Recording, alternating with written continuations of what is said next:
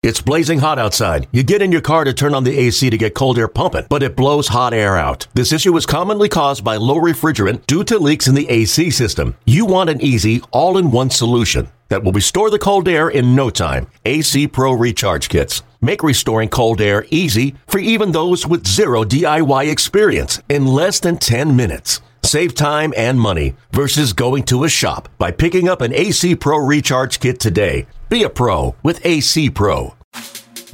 Hi, Cardinal fans. I'm Ozzie Smith. Corks one into right down the line. It may go. And you're listening to the Cardinals Insider Podcast. Go crazy, folks. Go crazy. Here's your host, Brett McMillan. Welcome in, special off-season edition of the Cardinals Insider Podcast. Glad that you are with us. I'm Brett McMillan. And I'm really happy that we could get into some off-season content here. If you are a regular listener, you know that I promised if you subscribed, you would get some special episodes. Even though we only usually release during the baseball season, we're going to drop some special things now and again, and that includes this one here today. We wanted to make good on our promise, and we're doing so by giving you a conversation with the general manager of the St. Louis Cardinals, Michael Girsch. Recently, Mike joined me in the Cardinal Clubhouse. We were shooting an interview for Cardinals Insider TV, and the nature of the beast with television is that you might do 10 minutes, but you can only get 2.5 to 3.5 on the air at any given time. We'll drop the full interview at some point on the Cardinals' social media, facebook.com/Cardinals, or @Cardinals on Twitter. But I also wanted to bring you the full interview here on the podcast as well.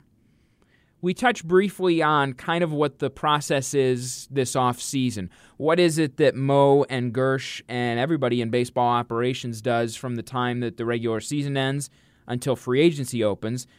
And we also a little bit get into kind of the thought process on trying to improve the team and get back to the playoffs in 2018. But mostly what I wanted to talk to Girsch about is his journey from outside of the industry completely to now being the general manager of the St. Louis Cardinals. That's a weighty thing to hold that title. Guys like Stan Musial and Branch Rickey have been the GM of the Cardinals, and now Girsch finds himself in that same category. He came down to the clubhouse, and we sat and talked, like I said, for about 10 minutes in the midst of the league championship series. So at one point, you will hear him mention that there are still 4 teams vying for a World Series title. He's not confused. We recorded this a couple of weeks ago, even though we're bringing it to you now as I speak to you in the midst of the World Series, coming off that incredible Game 5 and heading toward Game number 6. Mike is a really down-to-earth guy. I have enjoyed my interactions with him. It's been fun to get to know him a little bit more as a person and just seeing the way that he walks about the building. He really does try to treat everyone well. He shakes your hand. He's got a smile always. And that's true of just about everybody that I run into, baseball operations or not, here with the Cardinals. But I really just appreciate Mike's demeanor that he's the GM of a baseball team, and he makes time for stuff like this, sitting down and talking with me for 10 minutes just about his journey in the game. We'll catch you on the other side for some final thoughts on the interview. But for now, get to know Vice President and General Manager of the St. Louis Cardinals, Mike Girsch, on the Cardinals Insider Podcast.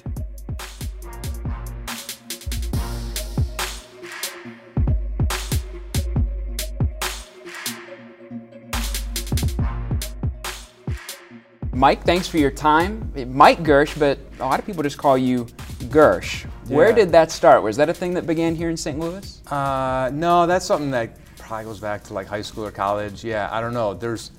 I think in the mid-'70s, every other kid was named Mike, so you couldn't go by Mike. There's too many of us running around, so everyone went by their last name. Everybody knows your story, I think. People who pay attention to the club, basically from outside the industry, through some emails, you form a relationship with Mo, and now you're here eventually, right? The GM of the St. Louis Cardinals. That's a title Branch Rickey once held. Right, no, it's intense. What kind of perspective does that give you when you show up to the ballpark and know there's some big-time people in baseball that held this title? No, absolutely. Becoming a GM of a baseball team was something that, that was sort of a dream, a goal when I started the whole trying to get into baseball process. I don't think it's not lost on me that being the GM of the Cardinals is a little different. I mean, there are teams who go through GMs every 2 or 3 years. This is an organization that's only had a dozen or so in its history.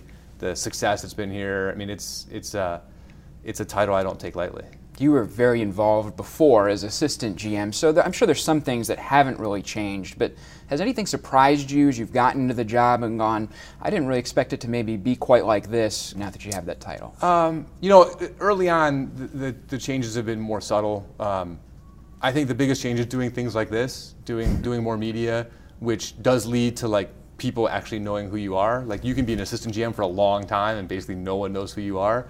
And you do a couple interviews on TV or whatever, or a couple clips of press conferences end up on the news, and all of a sudden, you know, people actually recognize your last name or see you and sort of recognize you, which is, you just got to be a little bit more aware that you have a little higher profile. Numbers are a big part of the game. You've got a BS in mathematics from Notre Dame. Right. I think that a lot of people understand that numbers are a big part of what you guys do, but maybe don't understand the depth. Why are numbers so important for the way that you build a baseball team?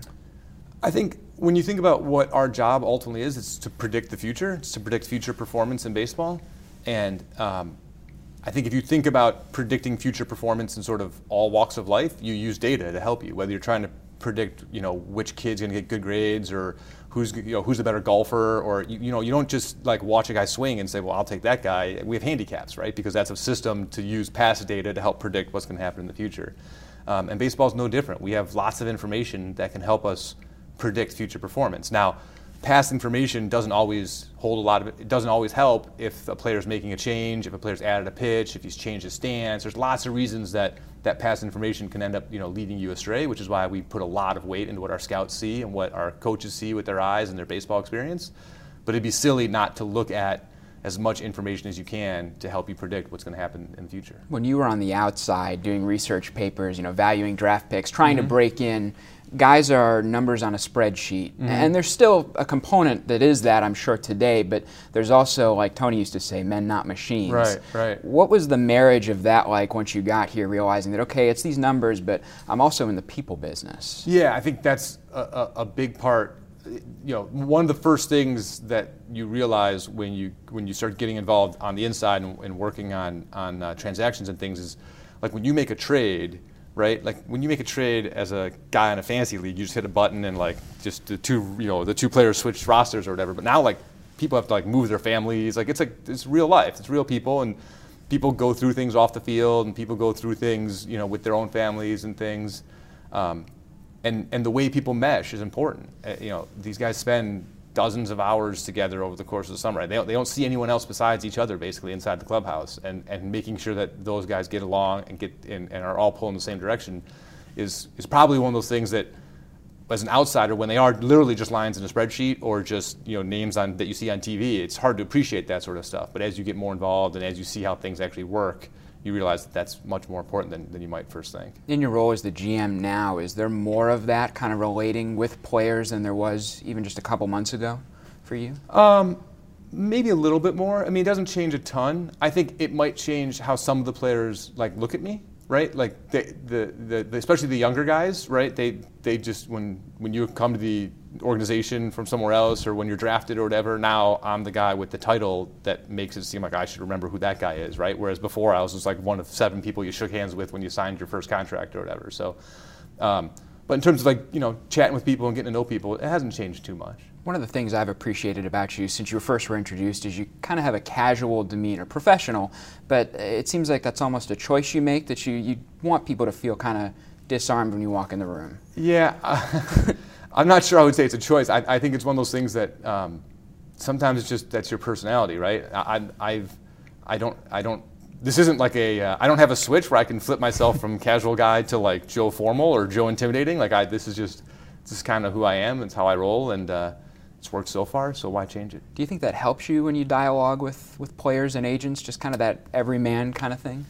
I think, look, I try to be respectful and treat people well and not demean or talk down or anything, you know, any of those sorts of things. And I think in general, if you treat people well and try to be respectful, that can never hurt. I think there's probably situations where, you know, being the tough guy would come in handy, and that's probably something that, as I, you know, evolve in my career, I'll probably try that on once in a while when the situation merits it. But in general, I think, being true to yourself is the easiest thing. As we sit here, not free agency yet, playoffs are still going on, so just kind of in a vague sense, what is it that you and Mo and the rest of the baseball ops team do as you gear up for free agency? So there's a couple things that we've got going on. One is a bunch of internal planning and the like. Sort of we're turning the leaf over, a new leaf into the 2018 budget season, planning season, contracts for all of our employees, all sorts of planning for that sort of stuff. But the other thing that we do is we prepare like any of the other teams do. We go through our roster, we go through other rosters, we go through free agents, we start looking at scenarios. It's not really to the point in the offseason where teams are talking to each other a whole lot about transactions, because there's four teams who are very distracted by the fact they're trying to win playoff games.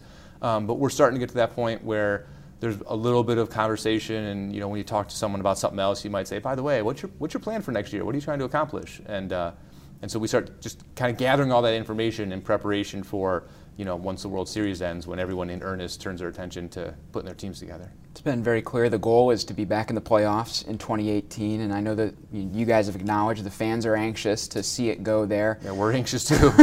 Sometimes there's people that will say, we've got to shake it up, there's got to be a move, something has to change from the last 2 years. But there's probably some danger in that too, right? Kind of walk us through the mindset and wanting to not be too reactionary. Yeah, I think certainly we would like to make the team better, right? That's our goal every offseason, is to get the team as strong as it can be, so it's expected to be a playoff team. I think there's a little bit of danger of going into an offseason with a specific, we have to do X, whether that's we have to sign this free agent, or we have to make this trade, or we have to acquire this player or this type of player. The fact of the matter is that there's 29 other teams who also are trying to accomplish things, and if both of us say we have to acquire player X, then one of us is going to do something silly in order to win that battle of we have to's, right? And so we have to get better. We do have to improve the team, but we have to be open-minded and be looking at different opportunities and different ways to do that, and not focus on any one thing, or else we might get ourselves in trouble. This game has taken you a lot of places, let you experience a lot of things, I'm sure. Is there something now as the GM of the Cardinals that you say, I really want to see that within the game, or something you want to experience that you haven't yet? I mean, I've been lucky enough to experience the World Series both in 06, which was my first year here, and in 11. Doing it in 06 was amazing, but it was my first year at the Cardinals. I felt a little bit like an uninvited guest to a wedding. Got someone who just sort of showed up at the party and was like, "This is great," but I just got here an hour ago. And doing it again in 11 was amazing. Look, that's the ultimate goal, right? Doing that as many times as we can, riding their parade. Those are the things that. That's what I want to experience, and doing that with the title of GM would just make it a little bit more special.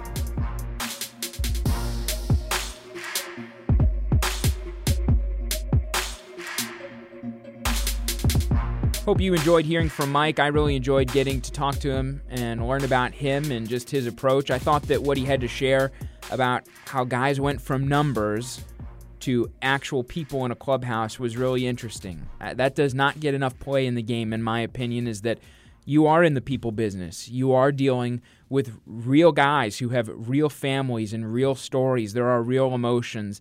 And as much as numbers can help position a team to win on the field, you also do have to manage the personalities off of it. And I thought that he gave us great perspective on what that really looks like for him every day as the general manager. We're really glad that you joined us. Again, we only come out usually during the course of the baseball season, every Tuesday, but we are dropping these special little episodes throughout the winter as well. About every month, I'd say, we'll give you an interview or some piece of content that will kind of just get you ready and whet your appetite for when camp does come about in February. If you like the show, would love to ask a big favor. We would love if you would listen, rate, or subscribe. We would love to know what you think of the show. We would love to know maybe guests or topics that you'd like us to tackle in 2018. And another thing we're interested in gaining feedback on is, do you like this show the way it is? It appears with the MLB.com extras in the feed, especially on iTunes, and with the game recaps during the season. Or would you like to see Cardinals Insider have its own dedicated feed? Even if you're not subscribing now and you don't want to subscribe while it's in its current channel, we'd like to know that. That way we can kind of position things differently perhaps going forward. Really appreciate you listening. Hope that you learned something about Mike Girsch. I know that I certainly did. I'll talk to you at some point this winter, probably about a month from now. Stay tuned. I know that I've got a couple players who I want to let you hear from before we get to camp down in Jupiter this coming February. For Mike Girsch, I'm Brett McMillan. Thanks for listening. Talk to you down the line on the Cardinals Insider Podcast.